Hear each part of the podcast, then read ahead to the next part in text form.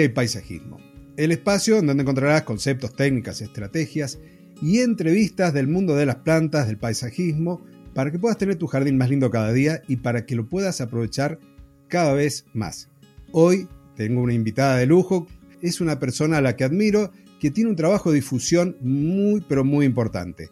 Cuando me refiero a ella, me estoy refiriendo a que nos va a dar una visión de los jardines importantísima, desde un lugar en el cual poca información podemos encontrar escrita en idioma español y que la verdad te va a resultar muy interesante.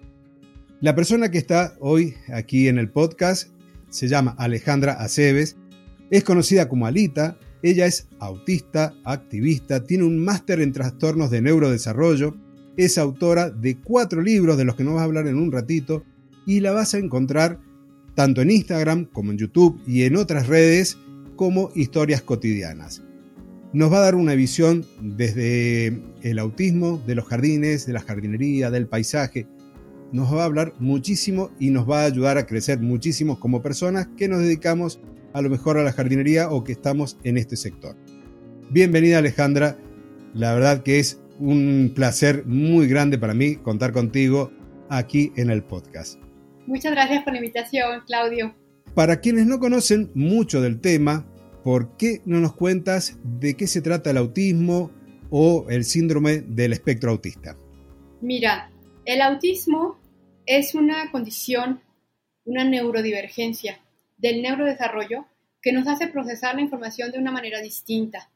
No es ni mejor ni peor que, una, ser neurotípico. Sin embargo, existen las diferencias. Yo lo comparo como si tuviéramos un iPhone y tuviéramos un Samsung. Ninguno es mejor que otro, simplemente operamos de manera distinta. Eh, no es una enfermedad, no se quita después de los 18 años, no se da por vacunas, para los que son antivacunas. Eh, fue un mito que, fue difundido por el doctor eh, Wayfield de Inglaterra, que de hecho en 2010 le quitaron la licencia y nos va a acompañar por el resto de la vida. Entonces, pues lo que hace es que podamos ser hipo o hipersensibles, en mi caso soy hiper. Se trata más bien de un espectro, esto es, no es una línea recta como podrían pensar algunos. Déjame ver si tengo por aquí alguna, si aquí anda mi regla. Muchos piensan que eres menos autista y eres más autista o eres más o menos autista. No es así. O sea, es como si tú dijeras que una mujer embarazada de tres meses está un poco embarazada. No, no es así. O eres autista o no eres autista. Y puede tener asociadas algunas ocurrencias como pueden ser el trastorno de déficit de atención con o sin hiperactividad, el trastorno obsesivo compulsivo, la bipolaridad, la esquizofrenia, entre muchas otras condiciones. Muchas de ellas, por ejemplo, que sí pueden ser enfermedades como puede ser fatiga crónica, lupus, hipertiroidismo, muchísimas otras cosas. Por eso nos hace tan únicos ser, eh, o sea, que un autista no va a ser igual a otro, lo mismo que ocurre con un neurotípico. Por ejemplo, si alguien me dice, ¿cómo que eres autista? No se te nota. Yo tengo un sobrino autista y no se parece nada a ti. Yo les contesto, ¿a poco? Tú eres neurotípico y sabes que no te pareces en nada a mi papá. No te creo. Así va. Así es. Bueno, nombraste algo recién que me, me lleva derecho a la siguiente pregunta. Dijiste, no es algo que se quite a los 18 años. Y con eso, yo leí que creo que fue en el 2018 que este, te diagnosticaron a ti el autismo. Esto, Así es. ¿Esto por qué ocurre? Y dicho de paso, ¿cómo te sentiste vos cuando te dieron el diagnóstico y a lo mejor comprendiste, a lo mejor no, estoy seguro, comprendiste muchas de las cosas que te pasaban en tu día y en tu día a día y que a lo mejor a partir de este diagnóstico es como que pudiste llevar una, una vida o enfrentar cada mañana de una forma diferente. Entonces, puede pasar toda una vida y de adultos nos diagnostican el autismo. Fíjate que cuando yo tenía tres años me diagnosticaron con altas capacidades, lo que anteriormente se llamaba superdotación. Entonces incluso me adelantaron dos años en el colegio y siempre me sentí súper diferente. Entonces yo asumía que mis problemas existenciales eran debidos a la alta inteligencia y yo decía, pues ni modo, o sea, me tocó la soledad porque pues el resto de la humanidad no me comprende. Porque además yo leía muchísimo desde los, yo aprendí a leer sola a los tres años y desde entonces yo me acuerdo, o sea, leer libros de este ancho desde esa edad, que no es común. Entonces mi vocabulario era mucho más elevado. Yo hablaba con alguien, utilizaba mi palabra del domingo y todas mis amigas me volteaban a ver así como, bueno, no eran mis amigas, eran mis compañeras de colegio. Yo decía, es que el resto de la humanidad no está a mi altura, o sea, por eso, por eso no encajo, por eso estoy sola. Sin embargo, 2018, tenía una vecina con la que vivimos 10 años pared con pared. Y ella, a ella le habían diagnosticado autista al hijo y posteriormente a ella, porque dice que decía, no, mi hijo no puede ser autista porque yo soy igual. Y le dijo la psicóloga, es que, ¿qué crees? Tú también eres. y pues sí. Y aunque vivíamos juntos, jamás nos, nos, nos, visitábamos, solamente nos saludábamos así de, hola, hola, adiós, adiós, cuando nos veíamos, pero nos mandábamos mensajes por WhatsApp o por Facebook y ella comenzó a ver lo que yo dibujaba en mis viñetas y lo que yo publicaba. Te voy a dar un ejemplo de lo que publicaba. Solicito asistente. Primer requisito, que se bañe todos los días en la mañana. Bueno, todo el mundo se carcajeaba. Segundo requisito, que le gusten los gatos. Yo decía, si tengo cinco gatos, tiene que gustarle los gatos. Y, y, todo lo demás yo se lo enseño. O sea, ni preparación ni nada. O sea, yo, esos eran mis requisitos.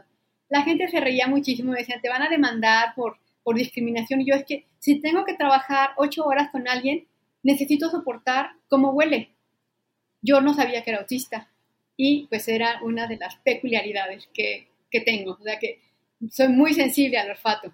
Y entonces, bueno, ella, por, por este tipo de cosas, dijo, yo creo que Alejandra es autista. Y con mucha delicadeza me preguntó, me dice, oye, ¿conoces a alguien autista? Y yo, Ana, sí, mi sobrino. Pero ¿sabes qué? Estoy súper ocupada, luego te escribo. Yo siempre estoy súper ocupada, ¿eh?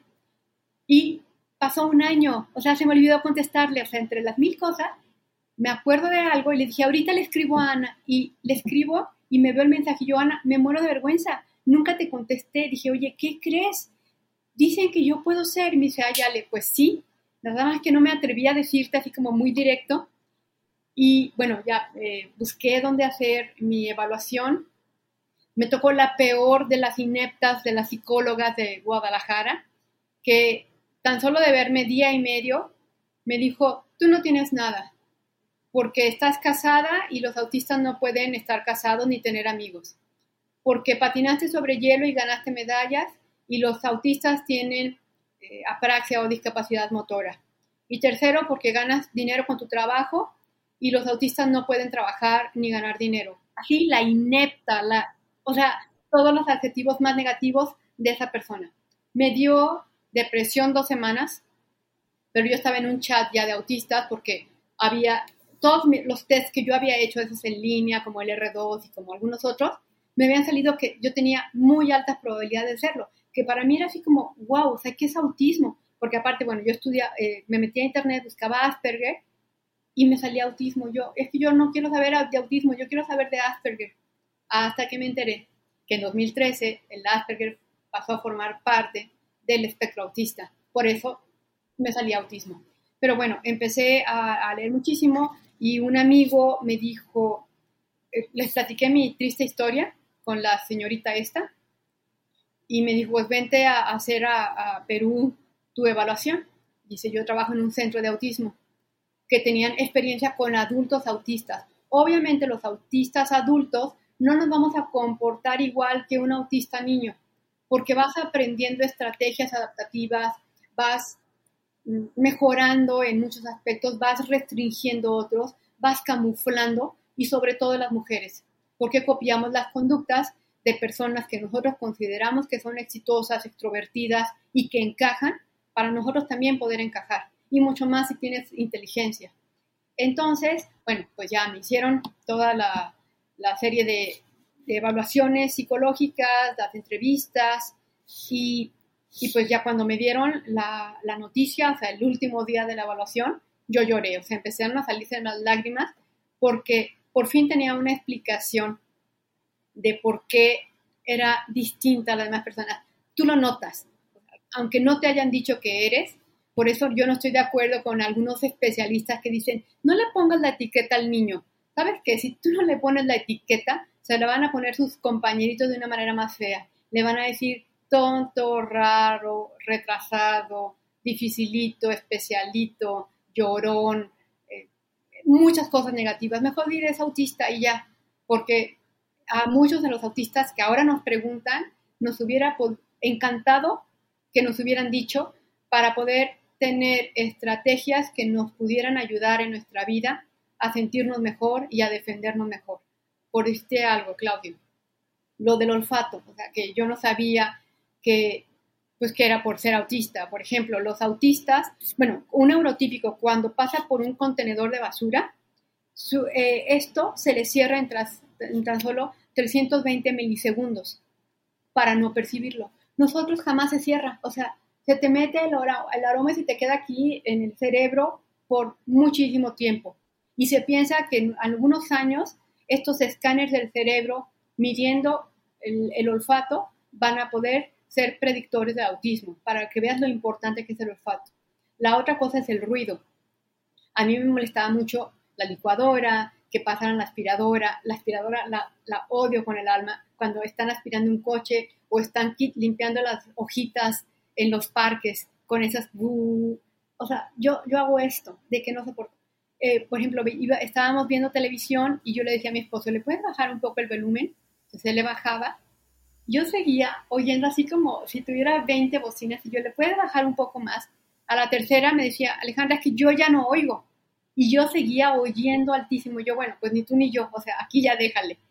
Eh, por eso no me gusta ir al cine, porque se me hace exagerado. Y pues ahora lo que hago es, es esto. Tengo tapones de diferentes tipos, tengo canceladores de sonido, mira, qué, qué maravilla estos, que no oigo música porque la música solamente es momentos muy especiales, pero Muchas veces me pongo estos y aparte me pongo los audífonos de que no soporto la vida. O sea, oigo el tic-tac, la luz, el aire acondicionado, los coches que pasan, las voces y nuestro cerebro, nuestro sistema nervioso que pues que está diferente con un cableado distinto, te pone todo al mismo nivel y no discrimina entre uno y otro. O sea, tú me estás hablando y yo a qué le hago caso, al ruido del, del aire acondicionado o a la voz de Claudio. Eso me pasa en los restaurantes, en las cafeterías. Entonces, ahora entiendo por qué evito lugares ruidosos, por qué me engento, como dicen cuando vas a un centro comercial, por qué me pierdo, por qué no calculo la velocidad, por qué puedo no reconocerlo a una persona que no es por problema de vista, sino porque el 70% de las autistas tenemos prosopagnosia, que nos hace que no distingamos bien los rostros y entonces podemos aprender a, distinguir a una persona por su corte de pelo, si trae barba, por el tipo de ropa o por la manera como se mueve. Y si se cambian de peinado, se pintan el pelo, se cambian de ropa, no la reconocemos. Entonces, y esto hace con que tampoco puedas calcular la velocidad y distancia de un automóvil en movimiento y que seas proclive a que te atropellen cuando vas a cruzar la calle. Así mi esposa me tiene que detener, no, no vas a pasar. Y yo, es que sí, sí pasaba. Y dice, claro que no, y en eso pasa el coche. Y yo, me ha morido, me ha, salvado de morir aplastada varias veces.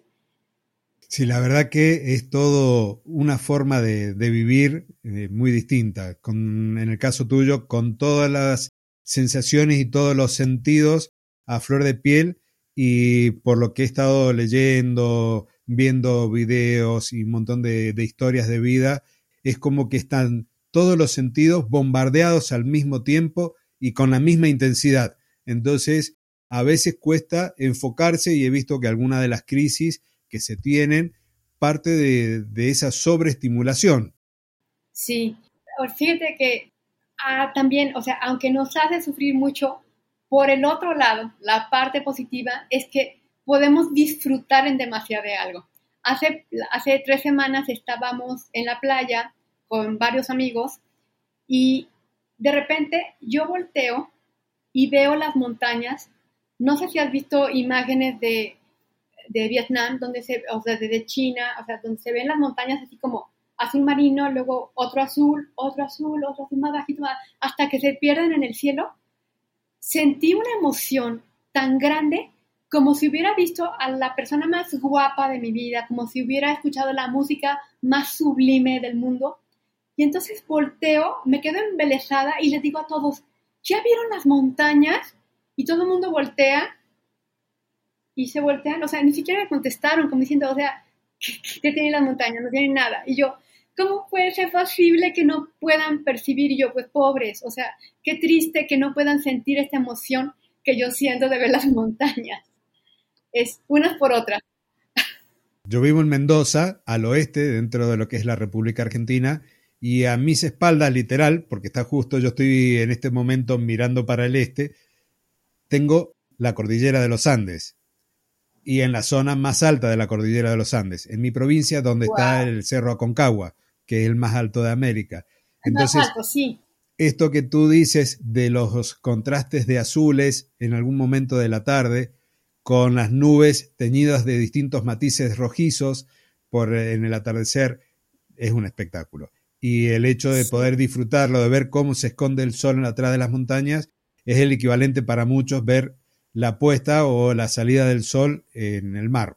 Hay cosas que uno puede ir disfrutando y, que, bueno, es como que decís vos, a veces uno se los pierde por estar con la cabeza en otras cosas, porque nos ocurre cuando vamos a lo mejor a la ciudad que estamos haciendo trámite y vamos caminando, cruzamos unas plazas que están bellísimamente decoradas con un montón de plantas y uno al ir tan metido en lo suyo se pierde del canto de los pájaros, del juego de las sombras, del sonido del agua con las acequias, en el caso nuestro, de las fuentes, tienes lo bueno de los dos mundos, de poder disfrutar al máximo de algunas cosas y por el otro lado que te apabullan.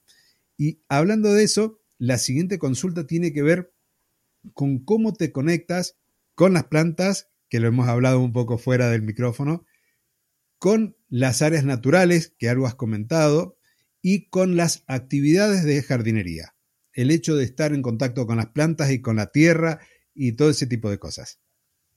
Mira, yo soy muy sensible táctil, táctilmente. No cocino nada porque no soporto coger con la mano ningún ingrediente. O sea, eh, para mí era un sufrimiento que me hicieran eh, preparar la lechuga y que le pusiera aceite y lo revolviera porque imagínate, no lo soporto, algunas texturas de la ropa, etc. Con las plantas me encantan. mi, mi casa sería una selva tropical si por mí fuera y no me detuvieran, porque me gustan muchísimo. Me gusta como el ambiente que te crean, me gusta verlo verde y no soporto tocar la tierra. Entonces, bueno, cuando traigo un jardinero es, yo estoy a un lado y le voy diciendo qué quiero. Pero cuando se vino la pandemia, en 2020, que me quedé encerrada aquí en mi casa y yo dije, es que a mí me puede, o sea, cualquiera nos puede dar COVID y nos podemos morir mañana. Entonces me fui a comprar unos cartelitos como pizarrones de madera y con caligrafía, que además tenía todo el tiempo del mundo, me puse a investigar el nombre de cada planta, cuánto tiempo había, cada cuándo había que regarla y en qué cantidad. Y entonces a cada planta, que tengo muchísimas, le puse su letrerito. Yo, si me muero mañana, yo ya puedo morirme en paz. Espero que la siguiente persona que quede aquí le haga caso a mis letreritos. Y disfruto muchísimo caminar, hacer senderismo y caminar por el parque. Eh, es algo muy curioso porque, por ejemplo, tuve la oportunidad de estar en Uganda, en la jungla, fuimos a ver los gorilas y yo no llevaba estas calcetas que se ponen arriba del pantalón como polainas para protegerte de las hormigas eh, que se te pueden subir. los bichos, ya sabes, me trauman. Y era, fue un viaje muy pesado, un viaje a pie, ¿eh? o sea, como de unas tres horas más o menos. Y no podías sentarte, bueno, aparte estaba lloviendo, estaba todo lodoso, y no te podías recargar en ningún árbol porque si prestabas atención, los árboles cobraban vida, o sea, estaban llenos de hormigas y de insectos y de cosas de tanta humedad. Estas hojas de las que tú hablas de gran tamaño, así, tomé una fotografía de una de estas plantas. La planta debe haber medido, era, era como una planta, no era un árbol, era una planta, un arbusto, como de unos cuatro metros de altura y las hojas deben haber medido metro y medio de ancho o de diámetro porque eran unas hojas inmensas y lo tomé, o sea, yo tomé la fotografía de lejos y dije, les puse así en mi Facebook, observen, esperé a que pasara una persona a un lado porque una fotografía no, no había la, perspectiva, yo vean el tamaño de la persona junto a la planta, o sea, la planta sí, la persona de ese tamaño. Entonces, eh, disfruto muchas cosas de la, del campo, de la vegetación, del aroma de los árboles, de la sombra, de la temperatura. O sea, para mí es, yo veo una fotografía y puedo sentir la temperatura en la que está en el lugar. O sea, nada más de verla. Y no soy sinestésica, pero así me lo puedo imaginar. Y por otro lado, sufro muchísimo con varias cosas que acompañan a esto. Por ejemplo, el, lodo, o sea, pisar el lodo, que se quede las cositas del tenis como encajadas, eh, porque lo sientes, cuando pisas ya tierra firme, sientes el lodo que se quedó atrapado en las cositas del tenis, en, la suela, eh, el agua que salpica, no, no soporto que el agua me salpique. Y entonces de repente te sorprende algún aspersor. En mi, en mi casa, tu casa, tenemos un aspersor y hay dos horas en las que prende, en la mañana y en la tarde, y cuando estoy caminando por alrededor, de repente y yo me siento como un gato que le cayó el agua y sale disparado porque la tocó el agua, eh, pero, pero me encanta. O sea, siento que un lugar, no, me gustan las plantas artificiales. O sea, prefiero no tener plantas artificiales. O sea, cómo, no, no lo soporto. Eh, un lugar con plantas te hace la diferencia del entorno. Se ve mucho más cálido el lugar, mucho más ah, amigable.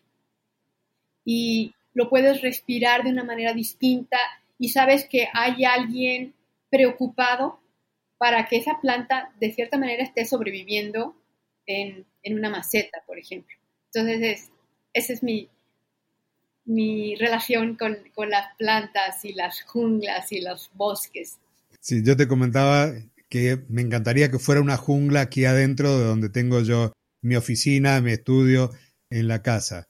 El clima no me lo permite, pero voy haciendo mi intento igualmente. Y lo que cuentas del disfrute del lugar y de que si ves una foto, como que te podés trasladar físicamente y experimentar todo lo que ocurre ahí, a mí también me ocurre. Supongo que es porque uno ha sido muy observador de la naturaleza toda la vida. Entonces, tienen esas sensaciones de temperatura, de humedad ambiente, y bueno, en mi caso, yo soy fanático del agua, o sea, no tengo esa, esa sensación así de incomodidad que tienes tú, pero... Pero sabes qué, a mí me encanta el agua. Yo me baño dos veces al día, en la mañana y en la noche, porque disfruto la ducha. Nado todos los días, bueno, seis veces a la semana, de lunes a sábado. Pero lo que no me gusta es pink, o sea, el agua salpicándome. O sea, esa es la que no soporto. O sea, el agua sí me encanta. Y a muchos autistas les encanta. Es como una manera de poder regularse, estar adentro del agua. Y además yo creo que tiene que ver con que estás en el agua por una decisión propia y la gotita quizás no la controlas vos. Llega a ti, no es algo que vos te hayas preparado para ese momento, porque tengo también entendido de que a muchos que tienen el autismo como que tienen que tener en cierta forma controlado todo lo que van a pasar para adelante en el tiempo. Y estimo que en un, la anticipación, estimo que en un jardín también hay muchas cosas que tenemos que ir preparando o preparándolos como para que si llega un niño que tiene algún tipo de autismo, alguna de estas variaciones que hay tan infinitas, yo creo, pueda anticiparse a lo que va a venir en el juego, a controlar los tiempos de espera, trabajar la paciencia. Hay un montón de cosas que creo que se deben ir trabajando desde ese lado y además con ayuda quizás con pictogramas o elementos que sean de fácil interpretación y no sea todo texto escrito. ¿Me equivoco o...? Fíjate que yo quisiera hacer algún comentario sobre esto que decía del autismo. No es que haya varios tipos de autismo, en realidad solamente hay un autismo, Lo que hay son diferentes niveles de apoyo, o sea, nivel 1, nivel 2 y nivel 3. Siendo el 1, como mi caso, que necesitamos menos apoyo, pero que no significa que no necesitemos, porque si, si yo, o sea, por ejemplo, yo creo que yo no podría vivir sola porque necesito mucho apoyo, o sea, yo me puedo quedar una semana a oscuras porque no soy capaz de cambiar un foco. Eh, y nivel 3 de apoyo son estas eh, personas que necesitan totalmente, desde que las alimenten, las visten, eh, las bañen, etc. y con lo que dices de la anticipación, por ejemplo, en estos jardines o en estos lugares, pues efectivamente ayuda muchísimo. Te voy a decir algo, a mí me tocó trabajar con niños pequeños, autistas, que yo estoy segura que muchos de ellos podrían ser unos excelentes eh, personas que se dedicaran a lo que tú haces, del paisajismo, del cuidado de las plantas, de tener un vivero, porque los veía embelezarse por horas viendo una florecita o una planta y no había, no les daban oportunidad, o sea, no, ya vámonos. Y yo decía, es que si, si este lugar fuera mío, yo les ponía a este niño cuatro horas de, de la semana a dedicarse a las plantas y le enseñaría las texturas y qué puedes tocar, qué no puedes tocar, no puedes morder, si puedes morder, cómo sembrar, como este, esta cuenta que te comenté de arrobajito de Mati, que la señora Bere, que tiene su hijo autista, creo que tiene ocho años, que como el niño no comía, que es otra de las cosas que tenemos los autistas, que somos muy piquis para el alimento, o sea, quieres comer lo mismo y no quieres probar nuevos alimentos, a ella lo que se le ocurrió fue enseñarle a sembrar sus propios alimentos y entonces desde la, desde la semillita ponerla en la tierra, aplastarla, regarla y después cuando salía el tomatito, entonces por eso se llama así hito de mati, como jitomate de mati, mati es el nombre de su hijo. Y entonces el niño empezó a comer porque él sabía que él lo había sembrado, era como su hijo, como su hijo tomate, su hijo zanahoria, su hijo lechuga. Y entonces empezó a ampliar la cantidad de alimentos que comía a través de haberlo enseñado a sembrar. Y a mí me pareció maravilloso y esta señora tiene muy poquitos seguidores. Cada vez que ella publica algo, yo lo comparto en las en historias, mis historias de, de la cuenta, porque siento que es algo que todos deberían hacer. O sea, fuera autista o no autista, a todos nos deberían enseñar a hacer esto, para comer otras cosas, para sentir, para valorar. Yo solamente he sembrado fresas. Salieron unas fresas que eran como de un centímetro, las parecen unas mini fresas. Entonces, y una fresa, ya sabes, el, arbustito de una fresa, porque era una maceta pequeña. Cortamos la fresa a la mitad, la mitad a mi esposo y la mitad a mí. Entonces, pues era muy pequeñita, me la puse en la boca. De verdad era el sabor más delicioso de fresa que yo había probado en toda mi vida. Y dije, wow, o sea, esta mini fresa maravillosa. Yo no sé si de verdad era un sabor especial o era porque yo la había sembrado y había nacido la fresita y me había sabido maravillosa. ¿Será? ¿Tú qué piensas? Mira, yo creo que hay varias cosas allí. Primero, dentro de lo que es la jardinería y la horticultura terapéutica, el hecho de poder cultivar tus propios alimentos, más allá de todos los beneficios que trae el hecho de estar en contacto con la tierra y con las plantas, también ayuda a que uno pueda mejorar sus hábitos alimenticios. Eso por un lado. Por el otro lado, tenemos que lo que vos has producido, lo has estado ahí cultivando, regando y demás, y lo has cosechado en el momento en que la fruta estaba madura. Por lo menos a nosotros acá la fruta se suele cortar en verde, se madura en el trayecto hasta que llega a nuestra casa. Por ejemplo, en esta época estamos en medio del invierno y hay tomates. El tomate no es propio de esta época. Y uno los ve y son rojos, lustrosos y demás, los corta y adentro están verdes. Porque se los cosechó verde. Lo mismo pasa con las bananas que llegan y se terminan madurando en el camino, o la fruta que ha estado mucho tiempo en una cámara, por ejemplo una manzana, y se la guarda en cámara para poderla tener después en una cámara frigorífica para tenerla en otro momento y aprovechar las bondades del mercado cuando uno presenta algo fuera de estación. Yo creo que ahí está todo lo que, el cariño que le habías puesto a la planta que habías estado cultivando al momento de la cosecha oportuno y después hay un montón de otras cuestiones subjetivas que tienen que ver con el cariño que le habías puesto a la planta y el frutito. Y además que era el único. Entonces, tuviste que comer medio centímetro cúbico de frutilla o de fresa para poder compartirlo a otro, entonces todos tus sentidos como que estaban más enfocados, creo yo, en ese pequeño trozo de, frutilla. Y además, como dices tú, que estaba exactamente en el momento, o sea, recién cultivada, recién sacada de, la, de las hojitas. Yo te había comentado que por el podcast he tenido la, suerte o la bendición de haber entrevistado a muchas personas y entre ellos, hace muy poquito, a una doctora en arquitectura paisajística de tu país, de allí de México, que se dedica al paisajismo y que tiene un doctorado justo en jardines para personas con Alzheimer y con otras psicopatías. Le comenté de que iba a tener esta charla contigo y me hizo llegar tres consultas que te las eh, comento a continuación. Una tiene que ver con los jardines que dice qué debemos evitar sensorialmente en los jardines desde tu propia experiencia, qué actividades debemos promover en estos jardines y lo último, qué beneficios en general aporta el hecho de tener un jardín y el hecho de poder estar ahí y disfrutarlo. Mira, a mí me gustaría, por ejemplo, a mí me, me gusta mucho visitar los jardines botánicos cuando voy a, a otros países, me encanta viajar que nos anticiparan un poco, por decirte algo, vas a entrar a esta área y vas a sentir mucha humedad porque los cambios de temperatura, la temperatura va a ser a tal y cosas así, como anticiparnos temperatura, sensación. Eh, te digo, yo soy muy sensible en todos los aspectos, entonces un calor excesivo puede ser, hacerme sentir que me voy a desmayar. Creo que soporto más el frío que el calor, pero también eh, esto. La otra cosa es que haya lugares de cuando en cuando para poder descansar, o sea, que estás caminando.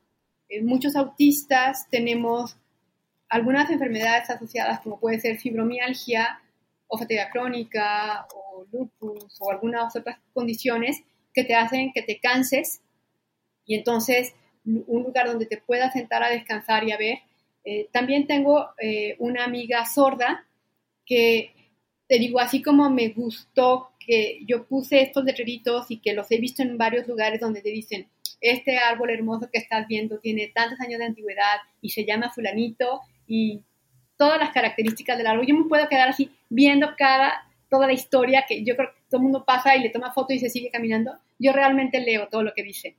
Que también hubiera algún botón que tú pudieras hacerlo y que te leyera ese, esas características del árbol, quizá con audífonos, para que no molestes a otros. Y, ¿qué más? Eh, que se me hace muy padre que estén preocupándose por jardines inclusivos, porque muy pocas personas se preocupan por la inclusión de otras neurodivergencias o discapacidades. O sea que eh, tengo, por ejemplo, otra amiga muy, muy querida, una de mis amigas más, de más tiempo. Ella, por una enfermedad de los músculos, que fue, que ha sido degenerativa desde los tres años de edad, eh, yo decía, qué raro que mi amiga, teníamos 16 y ella no corría, nunca corría, o sea, como daba tres saltitos y era lo máximo que corría. O cuando íbamos a bailar, todo el mundo acá, y ella nada más se movía así. Yo decía, bueno, esa es su característica y no era su enfermedad. Ahorita ella tiene mi edad y está en silla de ruedas. Y pues ya no puede ir a muchos lugares porque no hay, esta accesibilidad. Entonces te digo, tengo amiga sorda, tengo amiga ciega, tengo amiga en silla de ruedas y yo siento que muchas personas solamente se preocupan por estas dificultades cuando en tu familia o a ti mismo te suceden. Eh, y pues me hace muy padre que, que, esta doctora, que además es de mi país, wow, Adriana Camaño, según me sí, dijiste. Adriana Díaz Camaño. sí. Ah, es que Camaño no se me hace un apellido común y me encantó. Eh, que ella sí se esté preocupando por ese tipo de cosas y que cuando guste yo la invito a que me diga, pregunta, que me haga preguntas y yo las paso. Tengo varios chats y grupos de amigos autistas y yo se las paso y en lo que le podamos ayudar, me encanta que se esté preocupando por eso. Y también a ti, Claudio, que estés eh, dándome este espacio en tu podcast. Muchas gracias. Sí, mi objetivo es, como te había comentado fuera del micrófono, fuera del aire, de lograr que todos los jardines y los espacios públicos contemplen. Primero, lo que uno puede ver es que todo lo que tiene que ver con accesibilidad pasa por el lado motriz. Las plazas de Mendoza, que son hermosas, uno las puede recorrer de un lado al otro sin problemas si va con una silla de rueda, con un andador, pero cuando uno ya no tiene la posibilidad de verlo al espacio, tampoco tiene la posibilidad de disfrutarlo, más allá que lo recorra. Y para mí recorrer una plaza, recorrer un jardín es parte, pero no es la experiencia en sí. Yo busco que esa persona no vidente pueda a lo mejor apropiarse del espacio a través de otra forma, que pueda conectar con las plantas a través del tacto.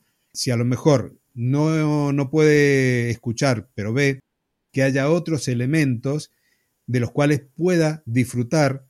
Si uno cuenta con la posibilidad de que tiene todos los sentidos, los más comunes, los cinco sentidos más comunes, porque he visto en alguna de las charlas tuyas que hablas de un octavo sentido y he leído que por ahí se pueden llegar a separar hasta 32, pero ya es tema para otra, para otra charla. De por lo menos los sentidos más comunes que los podamos estimular, que los podamos disfrutar desde un área pública a unos áreas verdes en un hospital, en un centro para ancianos. Hay mucho para hacer.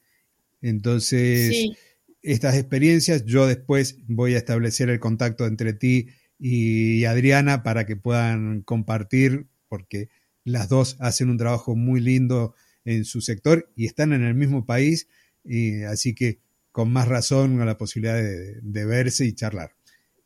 Y hablando de charlar, me gustaría que nos charles o que nos cuentes de varias cosas que vienes haciendo de hace rato, porque la verdad que me sorprendió la parte de caligrafía. He visto los dibujos, porque para mí es un dibujo de letras que hacen maravillosas. Además, los cuadros, los dibujos, la, parte de diseño de joyas, los cuatro libros que tienes. La verdad que me dejaste con la boca abierta, así sorprendidísimo con todos los aspectos de tu vida que vas trabajando, en la cual te estás destacando magníficamente en todos. Así que me gustaría que cuentes cómo se relacionan todos esos gustos, e, eso en ti. Gracias. Yo siento que es como lo que te sucede a ti, parte de una multipotencialidad. O sea que dices, pues es que yo creo que yo puedo hacer eso y lo haces y pues ya está. Voy a enseñártelo aquí, miren. Es este, el libro de autismo de Yo Autista. Este que es un cuento porque muchas personas me preguntaban, ¿cómo le puedo decir a mi hijo que es autista o a sus hermanos o a sus maestros? Entonces escribí el libro. Este es un cuento todo, todo totalmente a color, eh, con tapadura, todo ilustrado por mí. O sea, quedó muy bonito. Déjame enseñarte. A ver, aquí se ve. Mira, mira qué bonito. Ah, precioso. ese es el tiranosaurio Rex.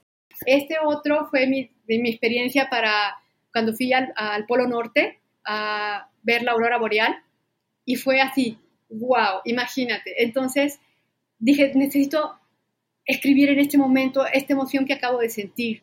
La vi cuatro veces seguidas, en cuatro noches. Y de Rovaniemi, que está exactamente en el círculo polar ártico en Finlandia, a Ámsterdam y de Ámsterdam lo escribí de Ámsterdam a Atlanta lo ilustré hasta que se acabó la pila de mi iPad. Y llegué a terminarlo y pues aquí está el, el cuento, está muy bonito. Mira, ve, aquí está la osa mayor y bueno, está todo ilustrado. Y este otro que son de mis viñetas de historias cotidianas, también todo ilustrado. Y de ahí, ¿qué otra cosa? Bueno, soy muy inquieta, o sea, esto que ves aquí atrás es uno de mis cuadros, pinto, pero me da así como por temporadas. Entonces, me enfoco muchísimo hasta que termino y luego la otra. Y pues ahora el proyecto nuevo que traigo es el del Congreso Autista, que va a ser el primer Congreso Hispanoamericano Autista. Esto nació, Claudio, porque leí el libro de Steve Silverman, de una tribu propia, donde él hablaba que hace 30 años, en 1992, Jim Sinclair se le ocurrió hacer un congreso para autistas donde los ponentes fueran autistas. Obviamente era en inglés. Y dije, nunca se ha hecho nada sin español. Y yo, creo que yo puedo hacerlo. Y yo, es muy difícil, pero es muy caro, pero, pero puedes. Entonces, lo, hace un año me lo imaginé perfecto, o sea, de verdad, me imaginé exactamente como lo quería. está haciendo una fortuna de lo que te cuesta hacer un congreso así, porque además me lo imaginé viniendo gente de todos lados. Ahorita va a ser septiembre 30 y 1 de octubre. Tengo gente inscrita de Finlandia, de España, de Colombia, de El Salvador, de Ecuador, de Perú, de Estados Unidos, de Uruguay y de México. Estoy emocionadísima, falta 29 días y está lleno de detallitos. Mira, vamos a dar estos puppets que son para que los puedas, cuando te empieza a agarrar la ansiedad, puedas tenerlo. En el salón, sí, dime. Eh, por ahí me gustaría que cuando vayas comentando, también nos describas un poco, recuerda que nosotros nos estamos viendo, en el canal de YouTube va a estar el video, pero muchos van a llegar a través de el oído, porque es un podcast. Entonces, que vaya describiendo y que después al final nos nombres los libros que nos mostraste, el título de los libros. Sí, va. Este es un juguetito de silicón que tiene, se llama Puppet, entonces le puedes oprimir las bolitas y te va calmando. O sea, cuando estudié la maestría yo me la pasaba con esto en la mano y lo retorcía y me levantaba y daba vueltas alrededor del escritorio y luego volvía, porque imagínate, fue muy pesado. Luego, estos los traje, los mandé traer de China. Me decía mi amiga, dije, me van a decir que soy la loca de los tapones, porque son, me trajo 220 tapones. Luego, este lanyard de girasoles, lanyard son estos cordones que te pones así, como cuando vas a ir a un congreso, pero está hecho en Inglaterra. No están a la venta. Es una empresa que hace acuerdos con líneas aéreas y con gobiernos para que los puedan regalar a personas que tienen discapacidades invisibles. Aquí puedes ver, se llama Hidden Disabilities, donde las personas, por ejemplo, todas las que te nombré, que tienen eh, colon irritable o TDA o autismo, discapacidad intelectual, parálisis cerebral, todas te pones esto, aunque no se te note, tú sabes que si trae esto es porque necesita ayuda. Por ejemplo, estar en la fila una hora en el aeropuerto, puede ser, te puedes desmayar, te puedes eh, caer, pueden no soportarte las piernas del cansancio. Y esto hace que esas personas sepan. Entonces, me costó muchísimo trabajo, fueron tres meses de negociaciones poderlo traer y que me lo vendieran, porque además no se puede vender, o sea, mi obligación es regalarlo. Y va a ser regalado a cada uno de los asistentes al Congreso. O sea, fue, fue toda una odisea traerlos se quedaron 15 días en la aduana, no me dejaban pasarlos, pero bueno, aquí están. Y luego los convencí de que es que el Congreso soy autista y el rollo, porque me decían que, que necesitaba un agente aduanal y yo es que no puedo pagar un agente aduanal. Total, se compadecieron de mí, me lo dejaron, o sea, los impuestos carísimos, me salieron un tercio del precio de, de esto, carísimo. Luego, mira, estas van a ser las playeras del Congreso, se las describo. Es una playera negra de 100% algodón para que no nos pique. No tiene etiqueta porque las etiquetas nos agobian.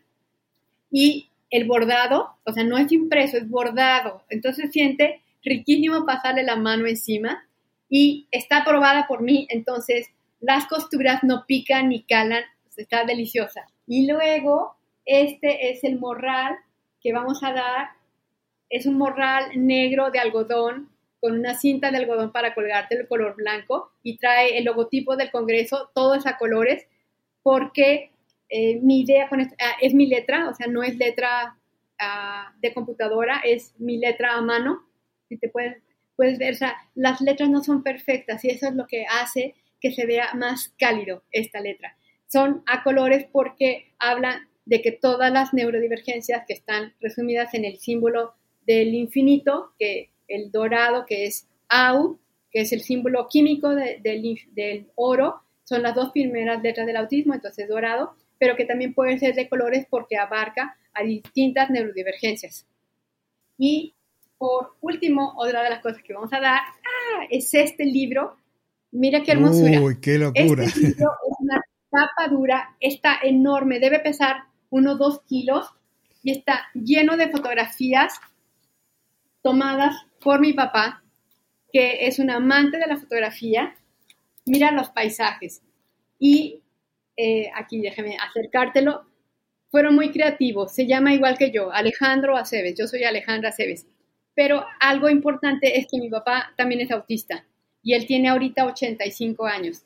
Y pues este libro es un libro muy caro y me, me lo regaló para cada uno de los asistentes al Congreso. Entonces, casi, casi, nada más con este libro y con los obsequios ya estás eh, pagando lo del el ingreso, que me dicen que no es barato, son 4.800 pesos mexicanos o 299 dólares americanos el entrar al Congreso, pero es que es muy caro. O sea, estoy trayendo 14 ponentes internacionales de muchísimos países, autistas con doctorados, científicos, eh, con maestrías, con dos carreras, que nos van a hablar de diferentes cosas referentes al autismo, como adolescencia, violencia, salud mental, eh, trauma, avances en el autismo, eh, enfermedades asociadas, neurodivergencias, neurociencia, eh, homosexualidad, queer, muchísimos temas muy interesantes sobre autismo desde la perspectiva del autista, o sea, hablando de autismo en primera persona. De esos 14 ponentes, 10 son autistas, 2 son neurodivergentes, uno TDA, el otro con otra neurodivergencia, y dos neurotípicos, así como para que vean que nosotros también somos inclusivos. no, sí, he seguido las publicaciones tuyas en Instagram y he ido viendo todo este material que compartías. El libro tremendo de dos kilos, lleno de fotografías de México, de las fotografías de tu papá. Eh, no lo había visto, no sé si está en alguna publicación que me he salteado, pero la verdad que todo lo que están ofreciendo, sobre todo las experiencias y las vivencias en primera persona, ayudan muchísimo, no solo a las personas que tienen autismo o que tienen este, algún, alguna neurodivergencia, sino también a los neurotípicos para poder entender cómo se vive de una forma distinta, que no es ni mejor ni peor, es distinta simplemente. Sí, fíjate que para este congreso, pues como yo soy autista, estoy haciendo todo pensado en los autistas. Eh, como solemos tener bajo tono muscular, va a ser tipo escuela, con una mesa que tiene un mantel eh, en azul marino para que puedan recargarse cuando estén ya cansados de estar sentados. Y va a haber también un rincón de la calma que es un cuarto donde si tú ya te cansaste de estar agobiado de tanta gente, ruido y conferencias, te puedas ir a dormir un rato o a relajarte con tus audífonos, tirarte ahí en un puff. Eh, y también voy a tener paramédicos en la entrada por si alguien lo necesita. Está todo lleno de detalles. Está dirigido a psicólogos, psiquiatras, neurólogos, pediatras, em, terapeutas ocupacionales, fonoaudiólogos, papás y mamás de autistas, autistas y empresarios que están interesados en la inclusión para que aprendan de primera persona cómo es el autismo, qué es el autismo y cómo pueden ayudarnos a que formemos parte de este mundo que también es nuestro. ¿Nos repetís las fechas? Claro, septiembre 30 y 1 de octubre en Expo Guadalajara, en Guadalajara, México. Eh, en la cuenta arroba autista congreso pueden ver fotografías de los hoteles. Me fui a cada hotel a tomarle fotografías por dentro, por fuera está la tarifa y además conté los pasos del hotel a la expo, así 387 pasos, para que sepan exactamente a cuánta distancia está, hablando de las anticipaciones, que puedan ver cómo está el cuarto por dentro, cómo es el, el baño, cómo es la recepción, cómo se ve por fuera. O está lleno de detalles. Qué lindo. Ojalá se animen a venir. Nos quedan muchísimas cosas, me quedan un montón de preguntas ahí en el tintero, ya te he robado muchísimo tiempo ha sido un placer para mí y me gustaría, antes de hacer el cierre de esta entrevista, que nos diga los títulos de los libros que has escrito y las redes sociales en las cuales te pueden encontrar, que estás presente en todas las redes sociales compartiendo tus experiencias de vida. La mayoría de mis libros está, bueno, estos dos solamente están de venta conmigo, es la niña que no creía en Santa Claus, que es la experiencia de haber ido a, ver la aurora boreal, y este de historias cotidianas de Alita, que son las viñetas, esto solamente conmigo. Este libro, el cuento de Mateo, el tiranosaurio autista, está de venta en Chile, en Perú, en México y en España. Y están tratando de meterlo a Argentina, porque tengo muchos seguidores de Argentina. Y el mismo caso, este libro de Yo Autista, donde narro todas mis experiencias, o sea, con lo que dice la ciencia, mi experiencia personal y totalmente ilustrado para que sea muy fácil de leerlo y está eh, escrito tipo rayuela de Cortázar, que lo puedes empezar por el medio, por el final, por el principio, por donde quieras, con temas muy puntuales, así, el tema y el dibujo, para que sea muy fácil de leer, muy amigable. ¿Y qué otra cosa me preguntaste? Las redes. mis redes sociales. Sí, estoy como historias cotidianas en Facebook, en YouTube, en TikTok y como Is Cotidianas, que es la abreviación de historias cotidianas, o sea, de Is de historia hasta la T, Is Cotidianas, en Twitter y en Instagram y en mis demás redes sociales, si quieren ver la joyería, como Alejandra Cebes, accesorios, Alejandra Cebes, diseño de autor, o sea, eh, soy la misma, por si dicen, es que no me, o sea, ¿cómo que yo quiero ver esto y me sale esto? Pues es que tengo muchas cosas, o sea, la de TikTok empecé con caligrafía y pues me fue jalando el autismo, porque ahorita es mi interés especial, entonces pues ya revolví ahí y o sea, eh, en la de historias cotidianas antes eran puros dibujos y pues ahorita, o sea, ya se volvió activismo, pero meto dibujos también, que son divertidos y bonitos y reflexivos. En Twitter yo tengo cinco cuentas, porque una era la de joyería, la otra era de historias cotidianas, la otra era de vida en dibujos, bueno, es, la otra es de gatos, porque tengo cinco gatos, y la otra en inglés, o sea, tengo 15 redes sociales, donde todas me escriben, y a veces en el teléfono te sale así como un mensaje, y yo ahorita lo veo, yo, ¿de dónde me escribieron? Y tengo, tengo que ir a todas las redes sociales, es muy pesado, pero pues bueno, aquí andamos. Entonces, todavía que me hayas respondido el mensaje que te mandé directo en Instagram para mí ha sido increíble. O sea, que justo vieras No, con tantas notificaciones. Es impresionante. Bueno, yo contentísimo de que estés aquí. Ha sido un placer poder charlar contigo. Sé que queda mucho para ir conociendo, para ir charlando. Material, como te comentaba, sobre diseño de áreas verdes y espacios de juegos para niños con autismo. No he encontrado nada en castellano hasta ahora.